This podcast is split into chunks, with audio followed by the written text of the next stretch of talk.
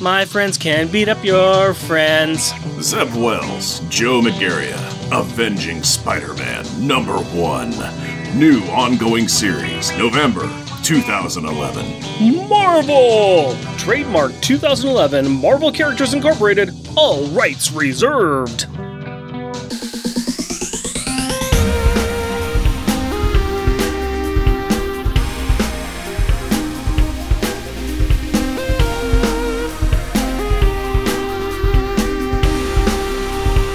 Welcome, dear listener, to our podcast. Jeff and Rick present Unpacking the Power of Power Pack. Where we journey through each issue of comics that include a member of the most underrated Marvel series from the 80s while drinking beer. Analyzing awesome and amazing adjacent adolescent adventures and absorbing alcohol. I am Jeff. And I, according to my driver's license, am still Rick. There's a random banter in the sky. He'd like to come and meet us, but he thinks he'd blow our minds. There's a random banter in the sky. He's told us not to blow it, cause he knows it's all worthwhile. He told me, random banter time, buddy. Talk to me, tell me tall tales and tantalizing tidbits of trivia today. I know this. I know this is from somewhere. It's, oh, it's David Bowie. Correct? Boy, I know it's David Bowie. I can hear David Bowie singing it. I just can't think of the name of it now.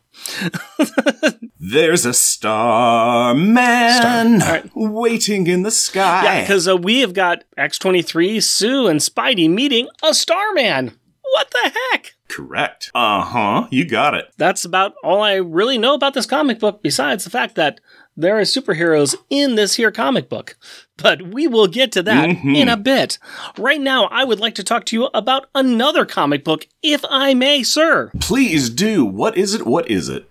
I am holding in my hands a new hardback book from a friend of the show, Jeremy Whitley, his new book, The Dog Knight, that just came out.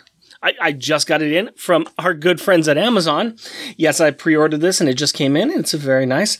It is a you know, smaller book, little mm-hmm. graphic novel, hardback. I'm only a little way through it because I got it yesterday and I started reading it last night. It is very adorable. It is just everything you want it to be. It's Jeremy Whitley hitting on all cylinders. The art is done by Bre Indigo, and the colors by Melissa Caprigliano. And I apologize for the names, but this is a great all ages book. It deals with a young person who starts talking to dogs. And that's all I'm mm-hmm. going to tell you. but they become the dog knight. And it's a really good story. I, I want to get through it. I want to have my daughter read it. I know she'll love it. This is kind of up mm-hmm. her alley too. But it's one of those good books that makes you get some good feels and ask some important questions and kind of deals with that awkward age at middle school that we all know all too well. I was talking to a bus driver about that, and she was telling me she has an 11 hour route and uh, does grade school, middle school, and high school. And she was saying, Yeah, middle school's a little rough. I'm like, I liked school. I did not like middle school, but I liked school. So yeah, middle school is uh, that's a tough time. Middle school's a tough time. We hear about it every day from my daughter. She's just she's swimming in the tide of it. Oh, me oh my oh Oh. my. Boy, oh boy. But- She is trying to keep her head firmly above the water and try to play that magical of all magical places in middle school, the neutral zone.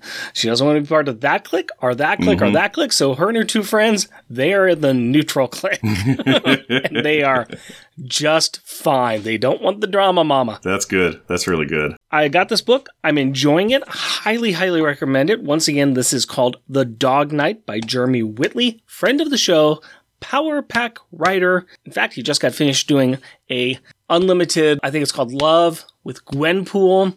You can find it on Marvel Unlimited, and it's got Gwenpool falling in love with different people, and she falls in love with Julie Power.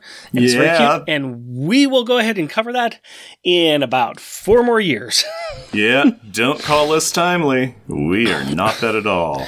Hey, we will get there. We got a lot Yeah. of content to get through before here and there. So that is what I got going on. What do you got going on? Well, earlier was going to be a very timely segue when you were talking about your daughter in middle school and her keeping her head afloat and trying to keep her head above above water and swimming and blah blah blah. Because I was going to segue that into my daughter taking swimming lessons, which is really cool.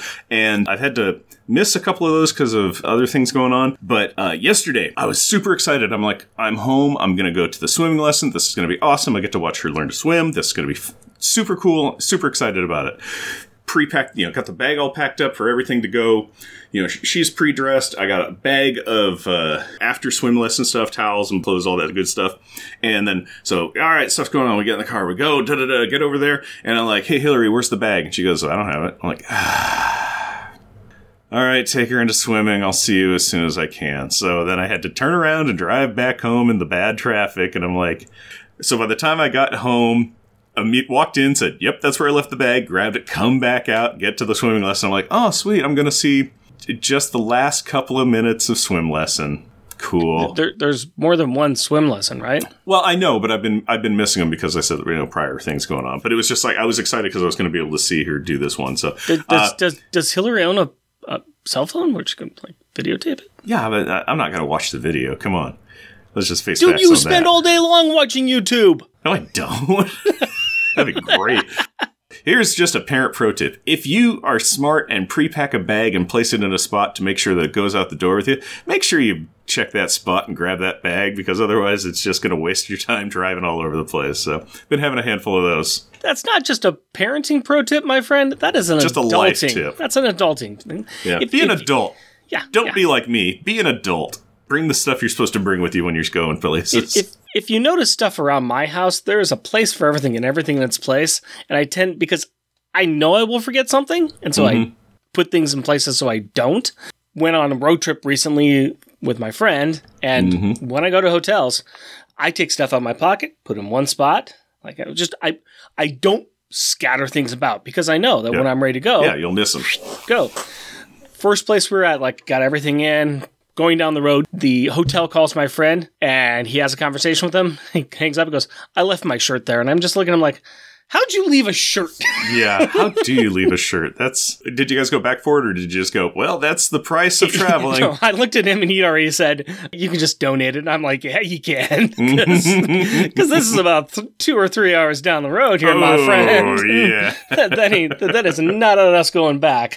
It is a t-shirt. It is not worth that time. No, it is not. Okay, speaking of time, we have wasted a lot of it, and I'd like to get into actually talking about this comic book. So, Jeffy, Jeffy, Jeffy, give us a two sentence replay of the last episode, if you would please. Laura Kinney, aka X23, aka Wolverine, is a totally voluntary, not coerced nor forced against her will guest at the Baxter Building, where Father of the Year Reed Richards is trying to figure out her visions and why a machine she has on her is causing city block sized destructive earthquakes. It turns out that the earthquakes are being powered by the latent energy residing in former hosts of the cosmic entity known as the Enigma Force. And X23, Spider Man, and Sue Richards are all former Captain Universes. Now that the. After this discovery, Val fidgeted some widgets and sent the three of them to an unidentified, dangerous to them location. Two sentence replay is over. Why don't you give me a beer and tell us what our power pack pick is? My pleasure, my friend.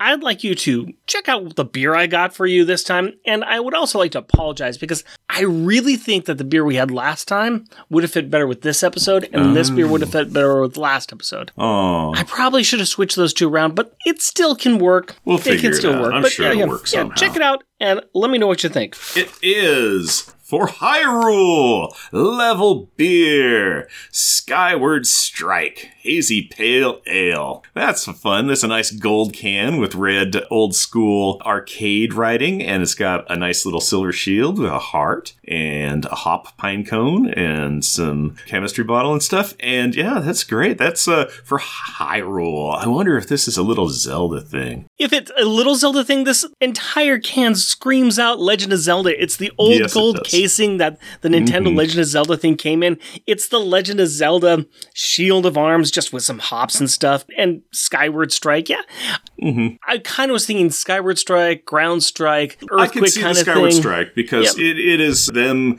striking uh, skyward to talk to the Enigma Force Yeah. and fighting an evil Ganon-esque demon king, and there there's things that tie in. Also, really used a shield in this comic. They really, really needed a shield. They could have needed a shield too. Yes, yes, yes. So, yes, I, I, still managed to tie it together, which is all we care about here. But this Skyward Strike by Level Brewing, 5.9% ABV, light, juicy, seasonable, notes of tropical fruit and coconut. And a big foamy head on it when you pour it. Well, yes. Yeah, it smells like a ha- hazy IPA. Oh, and on the can, I just noticed on the back, it's got cool little uh, master swords, not in blue but in red. That's cute. That's neat. yeah, it smells like a hoppy IPA. It's got that kind of juniper notes and, uh, yeah, citrusy kind of juniper notes. So that smells really, really nice. And it, it's nice and hazy. It's that standard, it's a hazy IPA for every appearance that you can have of it. It's that nice golden amber color that you can kind of see light. You can see light through it and kind of see through it. But yeah, pretty nice looking. Smells real decent and taste. It's pretty good. It's an IPA, but it's not mm-hmm. smacking you in the head with an IPA. It doesn't have yeah, the that's... real harsh hop taste tropical fruit, coconut, mm-hmm. light, juicy. Yeah. Mm. This, this is, is a good beer for a hot day like today because it's like 96 or something. So, yeah. is that how hot it is outside? I've been inside in air conditioning in my basement all day and everybody hates me for it. So, I am sorry. no, this is a very nice beer. This is enjoyable. It's nice to have a perfect hazy IPA for hot day like we're having, even though we are in a cool house right now. Let's quit talking about beers and let's talk about a random letter from the alphabet and a couple of numbers, shall we? Jeff, opening credits. X23, Volume 3, Issue Number 15, December 2011. Chaos Theory, Part 3. Writer, Marjorie Liu. Penciler, Phil Noto. Inker, Phil Noto. Colorist, John Roch. Letterer, Cory Petit. Editor, Jody LeHeup. Jeanine Schaefer, Nick Lowe. Featuring Laura, aka X23, and guest starring Mr. Fantastic, The Invisible Woman, The Thing, Spider Man, Val Richards, Franklin Richards, Tong, and Alex Power. Hey, Rick. Have you ever had one of those times where you enter a room or a location and you realize you just do not belong there? Mm, no, no, no, I can't say I have. Never. Wait, what? Really? Yeah, like I said, never. I show up and I belong in that room. That room is mine. Wait, what about that time we were drunk with our friend at that soaking pool and you went out to get more drinks and you got lost, you left the property, and entered a church with a funeral going on in your swim shorts and a robe? And I owned that scene. Don't tell me I can't make an entrance or an exit after everyone, except me, at that memorial started acting real awkward. okay, Rick. So, in any case, back to the issue. So Peter, Sue, and Laura are not you. But they are in about the same situation. But they're in their fighting clothes. They have appeared on an alien world, and there is an army chilling around campfires. The beings that are part of the army can smell the light or starlight of these three, and they do not like it. Do not like it, Sam I am. So they hurl a plethora of spears at the trio. Oh, please, says Sue Storm, the bestest of the FF. Yeah, she can just whip up a force field to stop these projectiles. Ah, yes, she can. Any moment now. Oh, she's just waiting for dramatic effect, I'm sure. We are counting on you, Sue. Huh! Hey, check out how these spears have pierced and pinned the bodies of our heroes right to the ground. Yeah, it seems that something is not working. And even though Laura tried to push Sue out of the way and cover her body with her own, Sue is, well, dead. And the alien army has sent up their chopper guys to finish up with the killing. And food processing. What with the heroes being pinned to the ground and helpless and all. Looks like meat's back on the menu, boys! Well, next week we'll be covering The Month of Mourning Volume 2, where Reed and Ben just completely give up. Uh, hang on, hang on. This is weird, but it looks like there are some other additional pages in this book that I think we should cover. Hmm, that is weird. It looks like the bodies of our heroes have been brought into a dark void. No marks on them, just the memories of a violent and bloody demise. You know, where they got butchered and eaten fantastic. It is not like their lives have been peaches and creams up to this point, but now they have a fresh new circle of Dante's Inferno to terrify them. Before that can begin, though, Sue lets Laura know that she appreciated her failed and useless, unsuccessful and pointless, absolutely meaningless attempt to save her life before she died and was chopped up and eaten. You tried, kid. You really, really tried. And that's worth a thumbs up. Okay, enough of that touchy feely nonsense. We need some exposition nonsense. Done and done. A line of bright dots appear on the floor of the dark abyss, and a voice emerges, calling itself the Enigma Force. You see, it has chosen these three as its heroes. Well, isn't that special? You betcha. This force uh, thingy has brought them to nowhere or everywhere. You know, one of those iffy, whatever it is, places. Oh, it also lets them experience their own deaths with no repercussions. What friendly and helpful theory of the universe. It believed that getting a taste of what these world demons will do to Earth will really motivate them to be heroes. Uh, but they were already heroes, Rick. Better heroes. But but Rick, they are. You know what? Never mind. But why are, are these things called world demons? Because someone else already trademarked death demons. Now, the king of this tribe tried to do this a long time ago to this world, but luckily, some white dude with a special lightsaber was born into royalty. Oh, that stereotypical type of guy. Oh, let me guess. He rose from the ranks and killed the Demon King, or nearly killed the Demon King, thus averting a disaster until now. So close. He created a microverse for his people to escape to and locked away the demon horde. Oh, but the sword made a monkey's paw deal and, and bound the prince to itself, making, well, this Enigma Force. Okay. Oh, that took an unexpected twist. So, what is its excuse this time? Why not just shove these guys back in a prison of its own devising? Oh, the Enigma Force is a long way away. This is just an elaborate Zoom call. Great. Laura calls the Force out on this, saying that she thinks that they're alone now, and as the Force teleports out Spidey and Sue, he lets her know that she is different. But is she?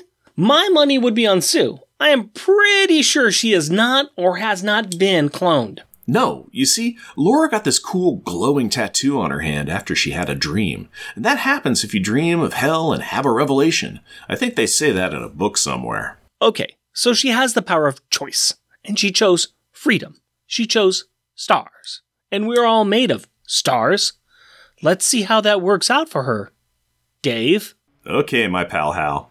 We are all back in the Baxter building and the panel is tinted and alarm sirens red, so this must be a bad news thing. The Demon King has shown up, and while Reed and Ben are confused, Peter and Sue are powered up and ready to fight this dumpy looking middle aged man with funky glowing symbols on his forehead. Cheers to comics. Creepy old dude feels that these people are weird, says the pot to the kettle, and they have odd powers that taste odd. Okay, uh, can we just get to the punchy punchy? Sure, give it a try. Uh, it looks like the FF all do their attack button combo and get knocked back a screen or two. Huh.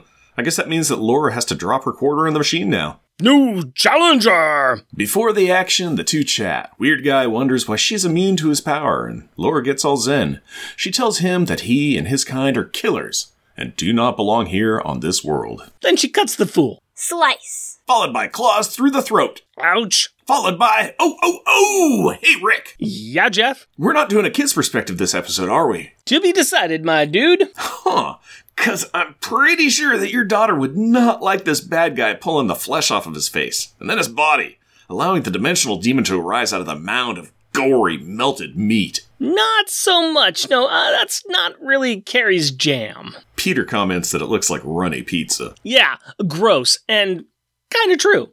But that still doesn't turn me off to that delicious uh Well, Demon Monster Man is done with games. He is ready to activate this device that is in the lab that will reunite him with his underlings, and nothing is going to stop him. Not Laura or Peter, but maybe Val, because she shoots him with a laser thing from across the room. The monster hisses and charges the young girl. Or not. Luckily, Spidey grabs the kid while Laura pins her claws into the beast's torso. Taunting occurs as it claims that she is just a child and he is a king. He also has momentum on his side, and that takes them through multiple walls and out the side of the Baxter building. Hey, aren't they like hundreds of floors up on a skyscraper? Yes, yes, they are. And the beast has one trick that Laura does not. He can fade out of this reality, leaving the heroine to fall to her death. Thwip, thwip. Not such a worry when you have a Spider Man on your team. There is a quick after action check in that occurs, making sure that everyone's okay. And this includes a small visit by three members of the Smarty Pants Brigade, including our boy, Alex Power. Hi, Alex. Hi, Alex. They probably were curious as to what blew up this time. Laura explains that they could not stop the home invading Demon King and that he wants this device they took from the science lab two issues ago activated. They should destroy it, if it is something that the Demon King wants then. Good idea. But Val thinks that it would be a bad idea. And this is because her eyes are glowing and she has that weird symbol on her forehead. And the beast inside her wants the device activated and a portal opened. Or Val dies. To be continued. By us? No! But we are going to talk about the themes of this issue, starting with the Power Pack packaging time. We got ourselves another cover to look at. Are you excited? Mm-hmm. I am always excited to look at a cover. It either gets your appetite at all whetted up for the issue at hand, or it's just super cool looking, or it's a disappointment. It has nothing to do with the issue. So, what do we got here? Well, we've got something drawn by Kalman Andrasofszky, and I still am butchering that name, and I'm sorry about that. But we've got our cover, which is completely filled up. I mean, this is edge to edge, top to bottom, no dead space on it all. The X23 logo is just hanging in midair there. Laura Kinney is front and center. She's got her chin down. She's got her shoulders kind of up. She doesn't have a guard up. She's got her hands down, which is not really the fighting style you want, but she does have her, her front foot forward and her back foot back, kind of on her toes. It's a pretty good fighting stance that she's got there. She's really centered. She's ready for a fight, but she's got her claws out and her arms down, so eh, it's kind of opened herself up for, for an attack, whatever attack's coming. And we see that attack in the foreground there as what looks like a fist. It's like red, and there's kind of this mm, kind of red laser thing kind of just around Yeah, like a the little wrist. red energy wisp around it. It looks like she's going to be fighting Mephisto. Yeah, it kind of looks That'd like that a little bit. And then around her is just all this rubble and just this destruction. There's like a couple of electrical pops that are happening back there. And we've got the FF there. We've got Spider Man. He's passed out. And like Reed Richards, his head's kind of in Spidey's armpit. And of course, he's all spaghettied all over the floor. Franklin's on some rubble. And you see Val and Sue. They're kind of all curled up in, in some rubble on the side. And over on the Laura's left side, we've got the thing, and he's passed out. And then we got a blonde hair kid.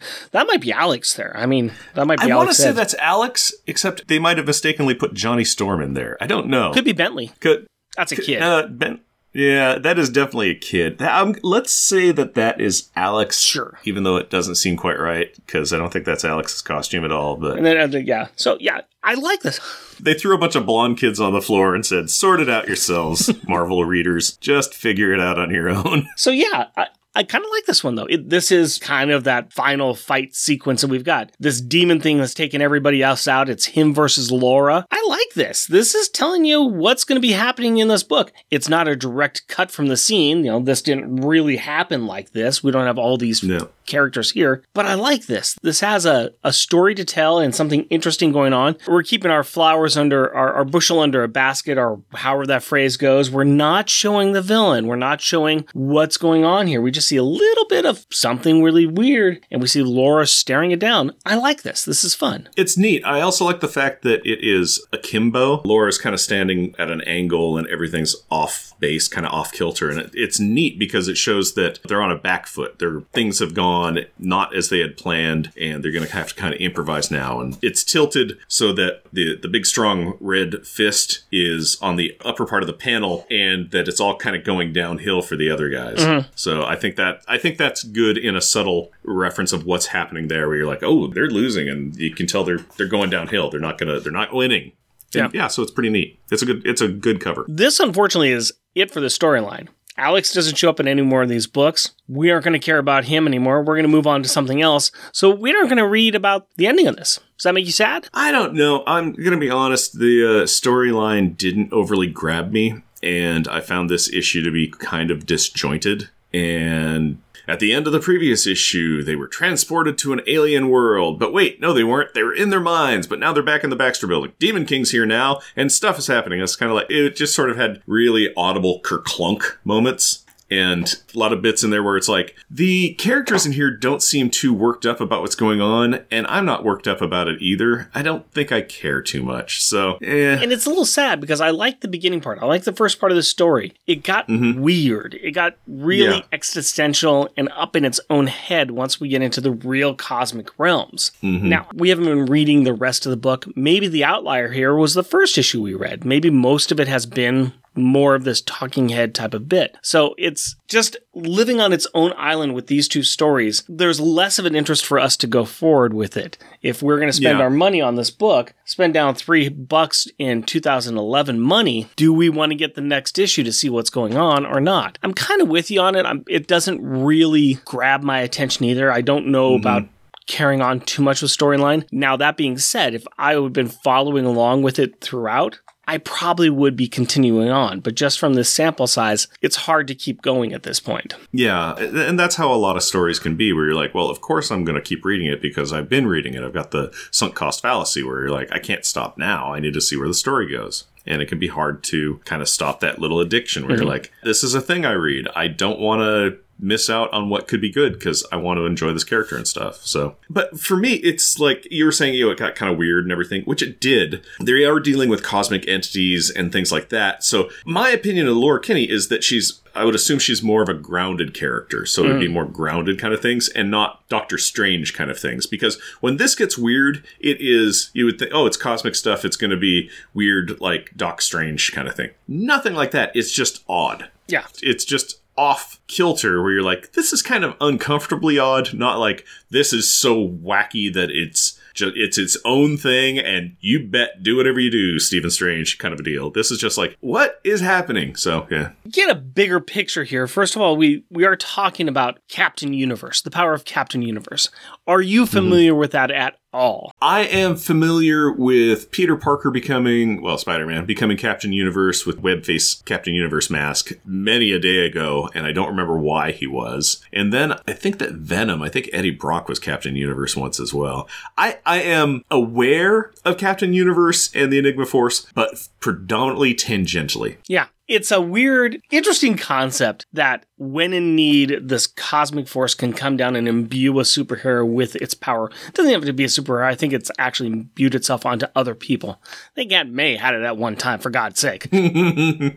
so this Captain Universe power, it's near cosmic level type power. You have it for a short period of time, and then boom, it's off to somebody else or where it's needed again. And this is a story about the pure essence of that and how it goes forth and, and touches people and imbues them with power and the eternal fight it's having with this whirly demon peoples. Just glancing through the story, she fights Val, who's controlled by the demon guy. She beats it. She takes the box. She goes back in the dimension. She faces the demon. She loses an arm. She gets the captain cosmic power and she saves the day. And there's a lot of talkie talkie in there too. yeah i'm gonna guess she gets an arm back Yeah, she actually picks it off the ground and just puts it back in it, oh just pops it back on because she's a mr potato head like right here. I mean, you know, mid, mid, Yeah, midway a through the forearm. okay. Yeah, all right I like the story that this writer is talking through. It's just that this one goes really deep in the cosmic, and a couple times like, whoa, whoa, whoa, can we get back to the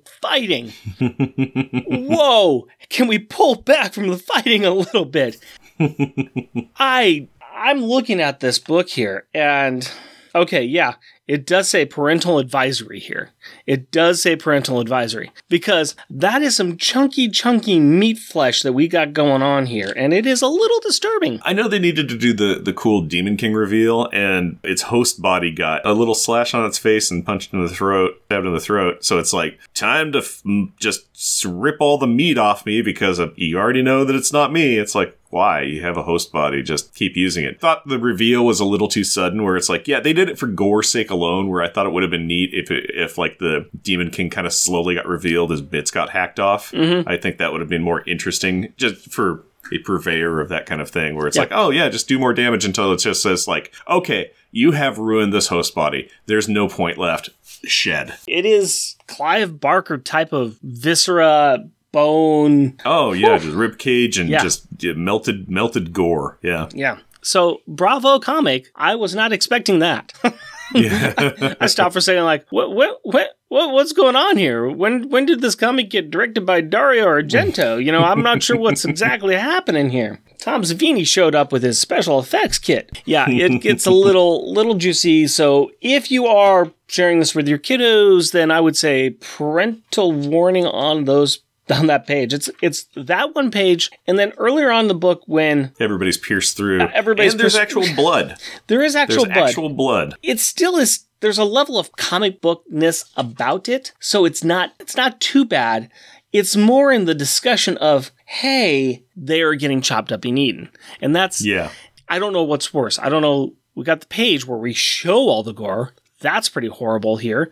But we also have a, a perfect example here where, you know what? The the camera's going to pan away and you're Yep. not going to see it. We're going to leave it up to your imagination. Yeah, I it was the don't know don't which is worse.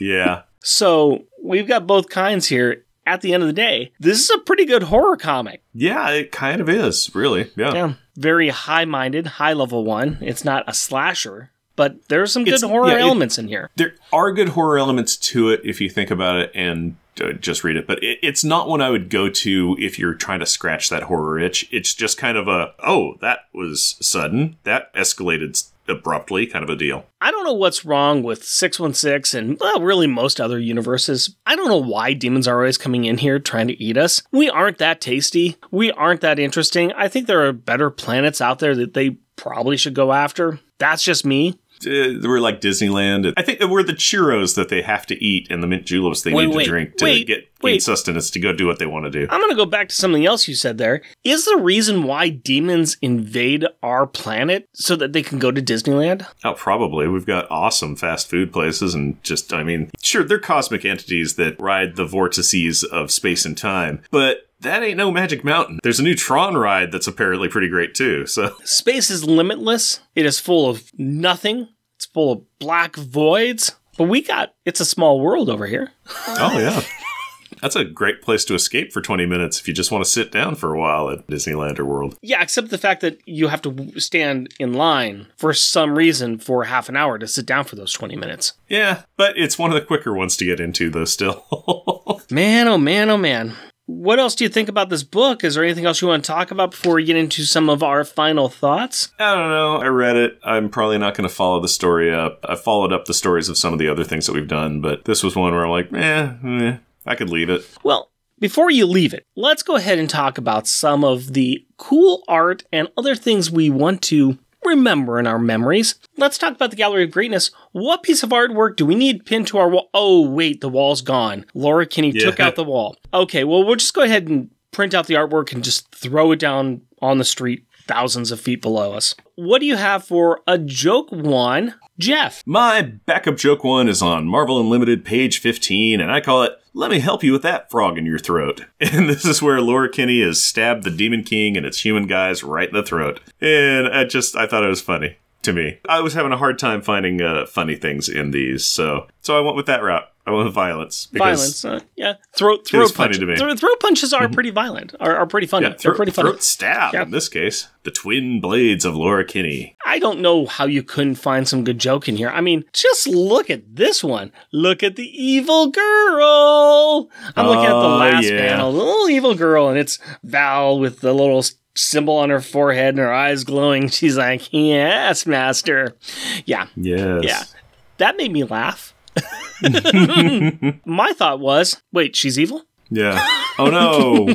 Oh, what? What is she going to be nicer now? I, I'm Is she going to be better? Is this a worse evil or about the same evil? Can Yeah, have is this a lateral shift? Yeah. Is this a uh, a side promotion? Is this kind of a, is this sort of a well, yeah, she's a demon king, but on the plus side, All right, what do you have for your top joke one? my top joke one is on page six, and I call it "Don't you just hate splinters?" And this is when Spidey, Sue, and Laura have all been pinned to the ground with spears thrown by these alien monster guys. Shish kebab. There you go. They have been Shish kebab. Shish kebabbed. Shish They have been well kebabbed Yep, and pinned.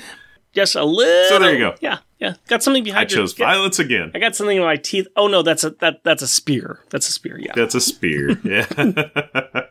I might have gone for some violence too here. Hey Joker, give me a smile. That's where the demon is pulling apart this body. And it's before it gets really gross, but he's it's starting to. He's just pulling both cheeks on the face and pulling it back into this really grimace smile. And I was like, hey, hey that reminds me of the Joker. Wait, I shouldn't be laughing at this. you know how I got these scars? Well, I pulled my face off. Face off. All right, let, let's go ahead and get to some good art. Jeff, give me something good. Nick Cage and Face Off.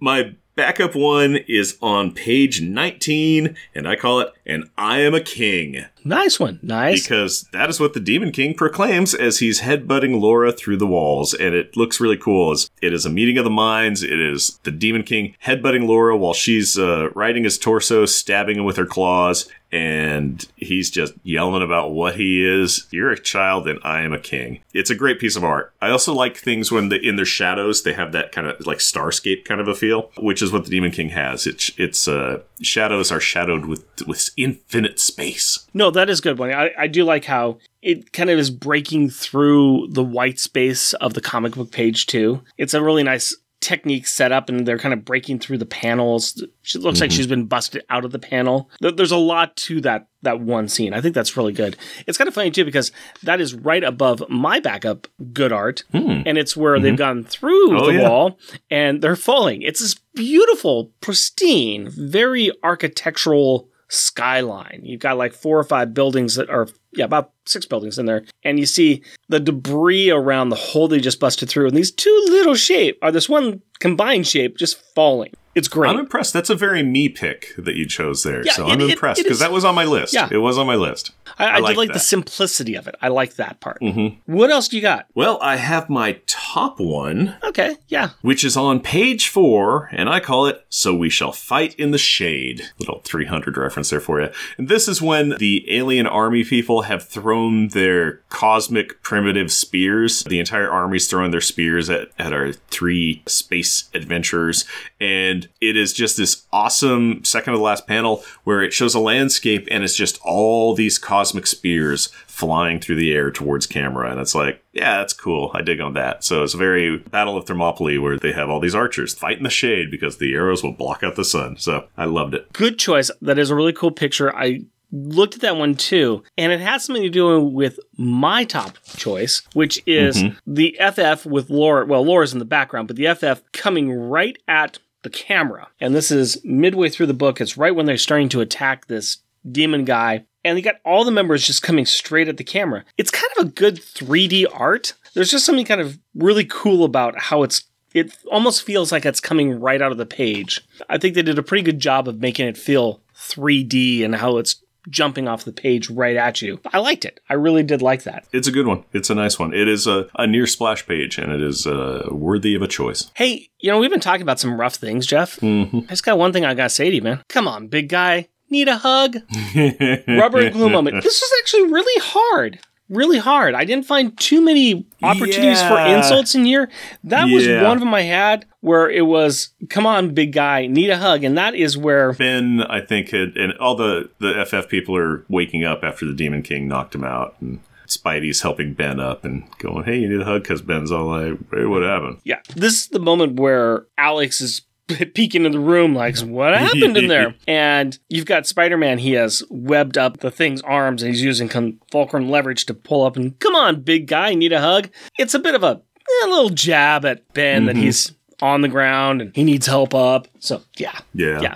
A little bit of shade there, a little bit of shade. What else you got? On page 17, when the Demon King appears out of its gory molten pizza mess, threatening the group, going, You gotta activate device, and Laura's jumping at him with Wolverine style claws extended, and she's all screaming, You are nothing! And the Demon King's response to that is, I am everything, and I will rip you apart for your defiance. I just like the call and response of, You are nothing. I am everything. It's like, You don't realize this, you're dumb. Yeah. Yeah. So, the demon's got some good lines in there, too. pretty much. Peter's got one good little dig at the cosmic entity when they're talking with, with it, and they're looking at the monsters, and he says the thing that really is on all of our minds at that time. You call them world demons? Seriously? yeah, I like Sue's always hushing him on that because yeah, Pete's fixated on world demons. That's a dumb name. dumb name. Shh, no, no, no, don't don't antagonize the Demon King. Let's not badmouth the cosmic entity Just saying. Yeah. Yeah. On the nosely named Spider Man. Do you have another insult there? I do. I've got my top one, and it is on page 13. And this is when Dumpy Middle Aged Man has appeared in the room. Dumpy Man's all, oh, odd humans. And Reed's all telling him, you know, we can't let him get to the device. And Ben's response is, just try to get past us, you dumb mook. You dumb mook. Dumb mook? yeah, Yep. Ben, call him a dumb mook. That's sweet. Ben might be sweet, but there's someone that is either good or bad, and they are deserving of the Parent of the Year award. Reed Richards Award for good parenting. I am actually going to go ahead and say it's Reed. Mm. Not much interactions with the children, but we, if we look at the time Sue was gone, and based on Val's actions, I really think that he should have sent her to a room and then the monster attacked. Mhm. So I think that my guess here, and just because Val is still around and she's still involved and she is in a place where she shouldn't be, I think that Reed failed and didn't do the right thing in sending his child to the room. If she had gone to the room, she wouldn't have been messed up with getting infected with Gotten the it. demon. Yeah, gotten that whole possession thing going on. Yeah. So Mm-hmm. that wouldn't have happened if Reed had taken a hand with his child, which is over past due. Mm-hmm. That's my way opinion. way past That's- due. that's my okay. opinion. No, I- think that is a great choice. There was hardness on a lot of these ones to try and figure out exactly who should But that's why we get the big bucks, man, is to make these decisions. Oh yeah, I get paid in a beer each episode. It's super. and you will time. like it. I tend to, not always, but I tend to because it's beer. My choice for the kind of good and bad version of this parenting award is for Sue Richard. Mm-hmm. And it's because, hey, spears are flying through the air. She's very dismissive of a threat because I can totally handle that. And even Pete's like, uh, this is an issue. And it's, oh, no, it's not. And then it's not, you know, she's not throwing up a shield. It's not working. It took a long time for her to go, like, it's not working. And that's why they all got speared because Mr. Hedgel Spider Man, who should be getting out of the way of all this stuff, shouldn't have a problem. Instead, he's dead on the ground. So, Sue was dismissive of issues, thought she could kind of like deal with them. Didn't really work out.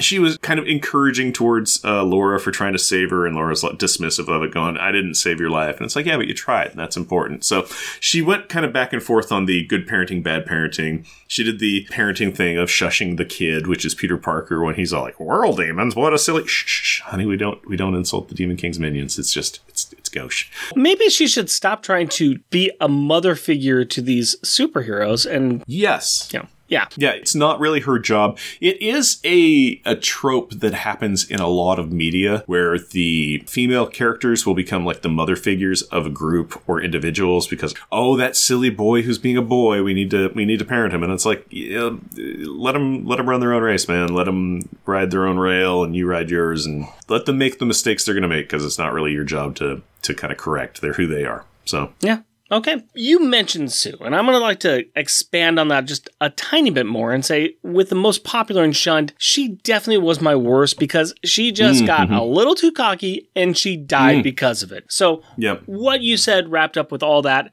that was what made her my worst. Who do you have as a worst in this issue? Worse than Sue, I'm going to say, is Val. And Val is a five year old who got her hands on a gun and shots a home invader with the gun, and then couldn't keep the gun loaded to shoot the invader anymore. And then she got possessed. She got into that bad hoodoo voodoo. So, naughty Val. I mean, kids these days. What with kids their these days. what with with their, their tick. Their TikToks, TikToks yeah, and yeah. their possessions and their laser guns. Ah. They should be much more like kids of the generation before, like Laura. Laura, she might not know what's going on, but you know what? She's a calm, cool, and collected kid, that one. And that's why she is She my is. best. Same Z's. Also because she's the title character and she's the only one standing. Title character does not always mean it, but in this case, I know, but what what I'm saying is that a lot of the benefit went her way in the story because she's the title character, and it would be kind of shameful uh, you know, if it was just like, oh man, I really sucked it in this one, but thank goodness Spider-Man was here to cover for me. I don't You know, kind of Fantastic thing, Four so- have used that for a few times now. Oh gosh, yeah. Uh, Spidey pulls a lot. I've said he's pulled the heavy, light, and medium weights for for the Fantastic Four, or Future Foundation, or whatever they want to call themselves right now. He is. He's just like, really? You guys are going to just slack more? Okay, I guess I'll be yet more responsible. Well, let's see how responsible we will be in our ranking of this with our top grades. Of course, we have The Month of Mourning, Fantastic Four 588, still at the top of the list. Spot number 14, Runaways number 6, True Believers, it's the ending of the Runaways run. Down on spot number 27, we got Wolverine number 37, Fall Back and Spring Forward, which happens to be right above spot 28, which is the issue before this. And at the bottom, we've got loners. Number three, what lies beneath. Jeff, from our earlier conversation, we already know that it's going to be below 28. How mm-hmm. much farther below do we want to go? Well, I mean, right under 28 is Darkhawk. So, Uh, that was the first Darkhawk, which we actually kind of liked that one. The second Yeah. Darkhawk we had a little bit more problems with. That's where oh, you know what? I think it's probably going to be the new 30. Be- Underneath uh, Hawk's crystal acting up and ruins Chris's life, we have Loners number six, where Phil leaves and everybody gets mad at everybody. Double identities. Mm-hmm. Thinking this might be a new 30. I think it might be between those because uh, that resolution of the Loners was kind of, eh, I don't know. It kind of fell flat for me. Hmm, but you know, Hunter, what's this fight Pirates and Sinister, Sinister Six Ocean 11 and going, ah, yeah, I don't know. I'm thinking thir- the new 30. What do you think? Yeah, I, th- I think me that'll down. be fine. Talk I think, me down. No, You I, can talk I, I think down. that'll be fine. I think that'll be fine. I think that's a good spot for it. The way the o- loners left off, that there's a lot more questions here. I still think this is pretty good. I just think that some of the goodwill we had for the issue before this doesn't really hold on going forward. Yeah. So yeah, I think that's Yeah. a good spot for it. I think that will work. So now let's talk about some beer. Level beer, Skyward Strike, Hazy Pale Ale. What are you thinking? I have had hazy IPAs that I've actually really liked. This is a hazy IPA, but is definitely on the downside of it. It's the down level. I'm not super enjoying it. I'm drinking it, but I, every time I take a sip, I kind of look at it. I'm like, yeah, really? So it's a three for me. It kind of has a little aftertaste on it. I wanted it to be better. I wanted it to be some of the IPAs that we've had in the past that have that I've enjoyed. I actually think I'm, I'm liking this a bit more than you. It doesn't have too bad of an aftertaste. Doesn't have, really hit me with those hop levels. It tastes good. It still is pleasant. It's lasted through our recording session here. I'm going to be a little bit more charitable and give it a 3.5, and I think it's a higher 3.5 than yours. This is not Okay. bad. This is not bad. Yeah, and when I'm talking about it's leaving a bad like an aftertaste, that flavor is literally just on my tongue, where it's it's almost like a texture that's texture flavor just kind of clinging to my tongue, going, "Hi, I'm here. I'm this little sleeve of kind of nah." No, Which I'm not liking, but yeah, like I said, you're a three five, I'm a three. That's fantastic. And you know what else is fantastic? The kid's perspective, and that is where Rick talks to his 12 year old daughter about the issue that we just covered, which may or may not happen. So if you do it, take it away. Hello, Carrie. Hello, Daddy. How are you doing today? Good and you? I'm doing good. I'm doing good. We are here to talk about another X23 book. Are you excited? Uh, sure. Well, I know that I had to do some a little bit of editing on the book because I thought there was a couple of scenes that you might find a little too much. Did you look underneath those post-it notes? I looked underneath one for like one second, maybe even a millisecond, and I didn't like it, so I kept the rest on. It was just one page though, right? Yeah, How did you like the rest of the book? it was still pretty violent. Yes, it was. It was a pretty violent book. What did you think about what you read about the storyline? Would you be interested in continuing it at all? Sure, I mean, it's kind of interesting because, like, Laura is kind of an interesting character. Like, I want to know more about it, about her, so that'd be kind of cool. That's good. That's good. I'm glad that you like it as a good introduction for Laura, even if it is a bit violent, but Yeah. she's kind of a violent character. At least she's trying to protect people, That's good. not kill anybody. well, she used to that, do that, right? she only kills the bad guys, Yeah, right? she only kills bad guys, just bad guys. Just the bad guys. Did you understand most of the story? Hmm. Well, let's see. They got transported to some sort of like devil world, and then like they killed them, and then oh, like the devils killed The, Laura. the demons killed. Yeah, the the demons, demons- killed the demons killed Spider Man, Laura, Laura. and Sue. yeah, and then they were in this like void area with like lights, and they were talking about how Laura is different, Mm-hmm. and she has a star in her hand, and then like they have a meetup with the Demon King or whatever, Yeah. and he possesses Valeria. Yeah. You pretty much got the storyline right there. oh, and and Laura and the demon go out of the building, the skyscraper, and, and start falling down the side of the skyscraper, right? Yeah, but that's not that important. you know. Okay, it's not that important. Okay. fine. But yeah, uh, Spider Man catches her though, so it's not like she dies or anything. no, she did that earlier in the book. Yeah. I like the fact that you like this as an introduction. You'd be interested enough to continue reading. I'll tell you what, Jeff and I were kind of Jeff could was ready to just leave the story. I was on the fence a bit, but yeah, it didn't really grab me as much as I'd like it to. But I like the fact that you found it interesting. That's good. Like I found her the character interesting Okay, that's all right. That's all right. because I don't know much about her, so I want to know more about her. Well, luckily, you've got access to my Marvel Online account, so you know you could read more X23 stories if you wanted to. Yeah, but then they wouldn't be PG'd. Most of them are all ages. I don't think you'd have to worry too much about it. I'll find some for you, okay? Okay. All right. Is there anything else you want to talk about about this issue? Where's Alex? He's on He is on the the, last page. the last page. Yeah, we actually think that might be him on the cover, but also on the last page. Oh, okay, I see him. So tiny. But Alex is in this book, so we have to cover him, right? yeah. How many more Alex ones do we have to go? Before we get to Julie? Yeah. I think you'll see Julie in about mm, four or five, maybe six episodes, I think. Okay. Hang in there. Hang in there. Isn't there also the Future Foundation? There's like special comics for those too. Oh, we got ways to go before we get to those. We got a long way to go. to I remember reading those, and then you Yeah. saying that it's gonna be a while till we got to those. Oh, yeah. It's going to be a while. That was also like a few years ago, so We have an, another entire Future Foundation comic series to go through before that one. I promise you that we will try to get these done before you graduate high school. How's that sound? okay. Um. Well, sounds kind of hard. All right. Thank you very much for your time, Carrie. uh, you're welcome. I love you. Love you too. Hey, I really don't know at this point if you guys talked or not. If you did, good points, Carrie. And if not, we missed you. Thank you for that, Jeff. I'd like to take a moment to shout out and recognize some of those listeners who take some time to write in or leave us a review. And this is for episode 133, FF number 5, The Sounds of War. Charles Gears, Chris Lydon, Hoover Jeremiah, and his podcast Four Million Years Later. Jeremy Daw, Pablo from Spain, and he says, Greetings from Spain. Great podcast. Are you going to make another cameos issue? You could talk about Secret Warriors number 8 from 2017 and the unbelievable Gwenpool number 16 from 2016. They both have cool Power Pack cameos. Here's my answer. The Secret Warriors, I don't really know too much about. I need to look into that a bit and see what kind of a guest star they are. It looks like this might not be set on 616. We'll probably cover it over in our Patreon episode. And the Unbelievable Gwenpool. Most of those Power Pack references in the Unbelievable Gwenpool series take place outside of 616.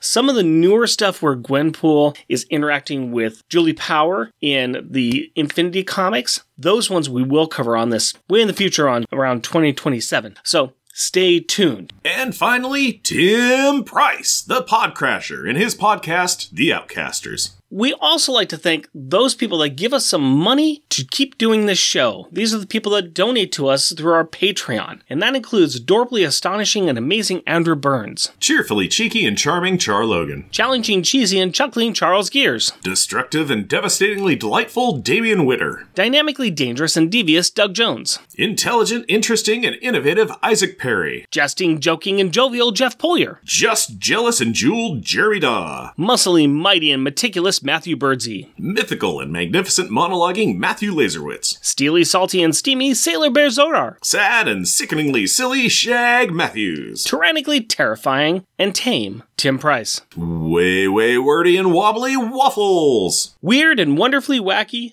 Win. Next issue, we're going to cover FF Volume 1, Number 11 Intelligence. Be sure to check out the other show that I'm on hiatus for, but there are still some old episodes of Monthly Monday Movie Muckabout on the Longbox Crusade Podcast Network. And we have some merchandise available on Redbubble. Go to redbubble.com and search for Unpacking the Power of Power Pack. Jeff and Rick Present is a bi weekly self produced podcast recorded in front of a live studio audience in Portland, Oregon, with a lovely little laser pointer cat toy that I've got.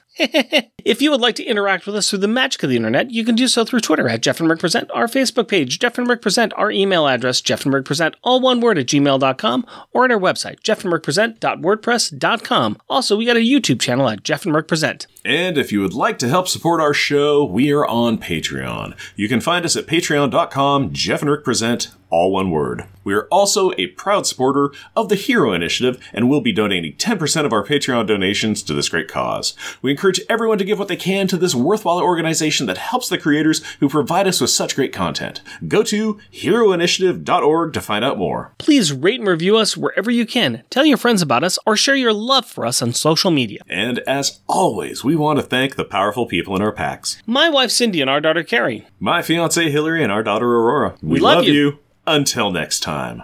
Costumes off. Our theme music is 80s Action by Kevin MacLeod. Also featured in this episode is Spider Jam by Keith Wolk. All music is found at Incompetech.com and is licensed under Creative Commons by Attribution 4.0 license. Right now, my phone says 89. When we were in the car coming back from Costco, it said 100 and kind of settled in around 96. So I don't know. But it was warm. Science. Thwip, thwip. I do not think this word is what you think it means.